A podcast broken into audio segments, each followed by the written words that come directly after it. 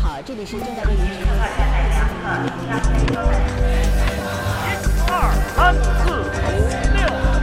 Willkommen zu Merck's Experts, dem Podcast, der aktuelle Entwicklungen in China analysiert.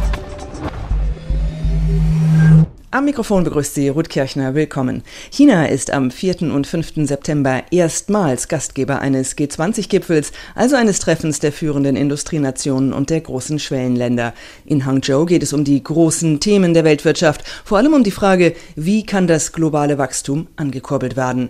Welche Rolle China dabei spielt, als Gastgeber und als zweitgrößte Volkswirtschaft der Welt? Darüber spreche ich mit Miko Huatari, Leiter des Programmbereichs Internationale Beziehungen bei Merix. Willkommen, Miko. Zunächst einmal, wie wichtig ist dieser Gipfel für China?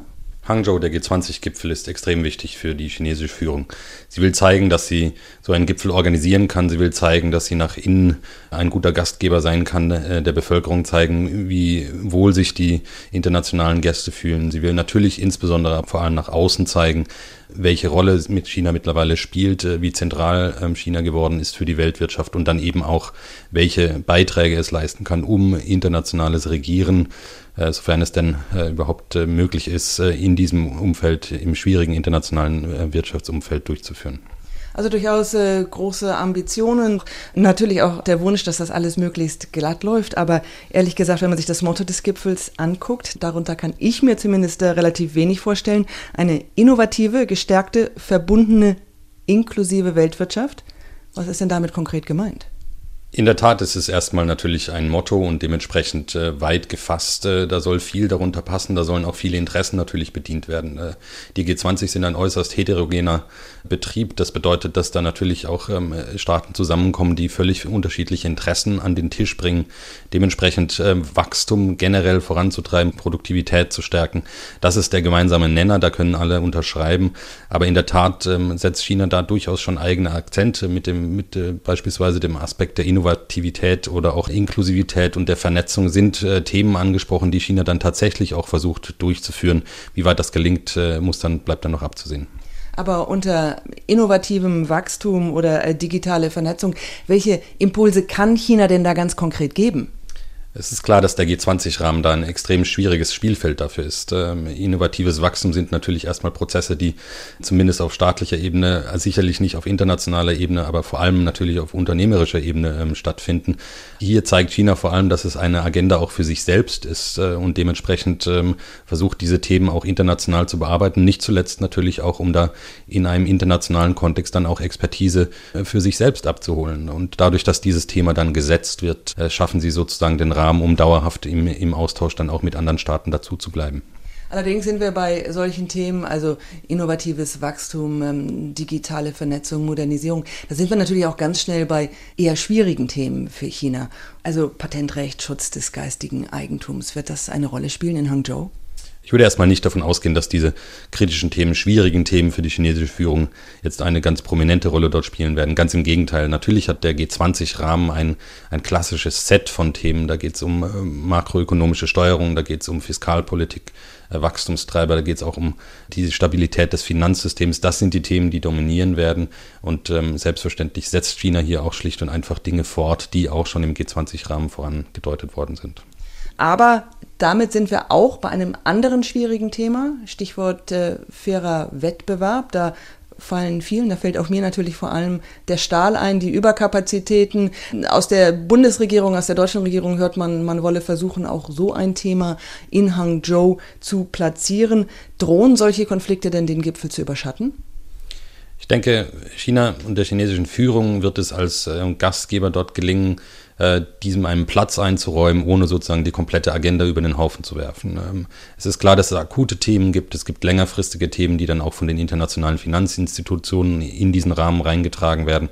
Aber solche akuten Themen wie Überkapazitäten in China ähm, und global, das ist ja in der Tat ein globales Problem, die werden sicherlich sozusagen vielleicht durch eine Stellungnahme, ein gemeinsames Bekenntnis, dass man daran arbeiten möchte, abgedeckt, aber viel weiter darüber hinaus wird es sicherlich nicht gehen. Sie hören Merrick's Experts. Mein Gast heute Miko Huatari, Leiter des Programmbereichs Internationale Beziehungen bei Merix.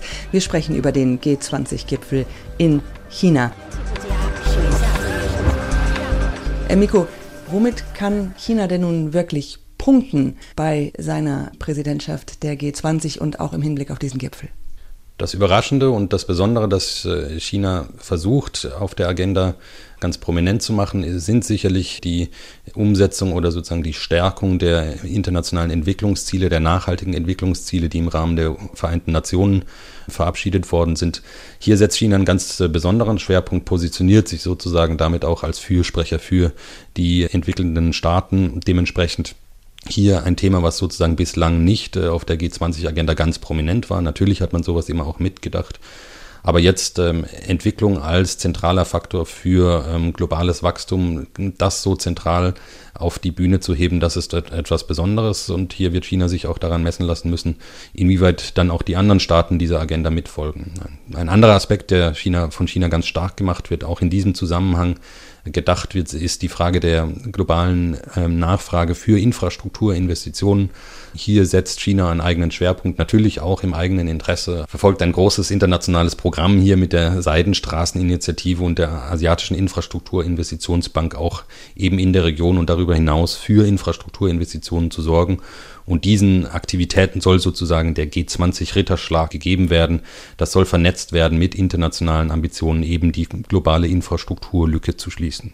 Das heißt also, solche globalen Infrastrukturinvestitionen würden dann ganz konkret bei der G20 angesiedelt werden?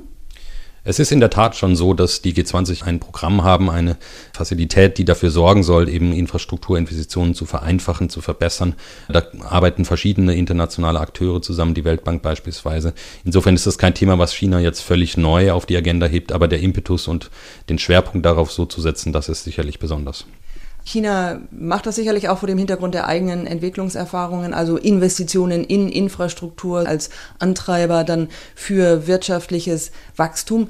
Auf der anderen Seite muss man natürlich fragen, ist es nicht so, dass China eigentlich gerade davon weg will, also öffentliche Investitionen als Wachstumstreiber? Also irgendwie scheint das dann doch nicht so ganz zusammenzupassen oder da scheint es zumindest Widersprüche zu geben. Weder die internationale Gemeinschaft noch China sind sich äh, derzeit so richtig einig, was denn eigentlich die richtigen Wachstumsstrategien sind. In der G20 streitet man sich darum, ob denn die doch sehr lockere Geldpolitik international wirklich strategisch günstig ist auf Dauer. Und hier ist ein gewisser Grad von Einigung mittlerweile sicherlich da, dass man sagt, das äh, reicht nicht mehr, beziehungsweise das hat problematische Konsequenzen. Fiskalpolitik und die öffentliche Hand werden hier stärker in den Blick genommen. Strukturreformen werden beispielsweise von Deutschland und auch China dann aber auch stark betont. Und selbst in China ist es so, dass hier ein großer Streit herrscht, was denn eigentlich die richtige Politik ist. Ähm, mittlerweile bekennt man sich zumindest öffentlich dazu, dass Strukturreformen hier eine ganz besondere Rolle spielen werden. Aber es ist klar, dass China sicherlich einer der großen Vertreter auch in der G20 ist, die eben für die öffentliche Hand, für Public Investment, für große Infrastrukturinvestitionen stehen und das dann auch eben in den internationalen Rahmen reintragen.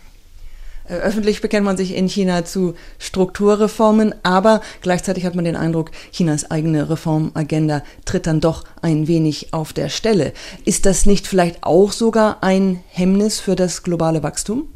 Es ist völlig klar, dass die Frage, was in China passiert, absolut zentral ist dafür, wie äh, global Wachstum passiert und auch für den G20-Rahmen natürlich die Fragen von Stabilität, Entwicklung in China absolut zentral sind. Dementsprechend ist es natürlich auch angemessen, dass China jetzt diese Rolle bekommt.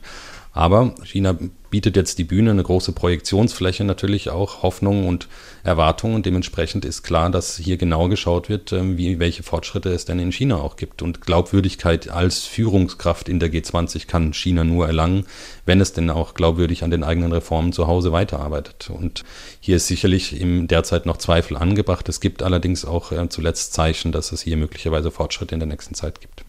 Wie würde denn dann ähm, abschließend ein Erfolg äh, für China beim G20 aussehen?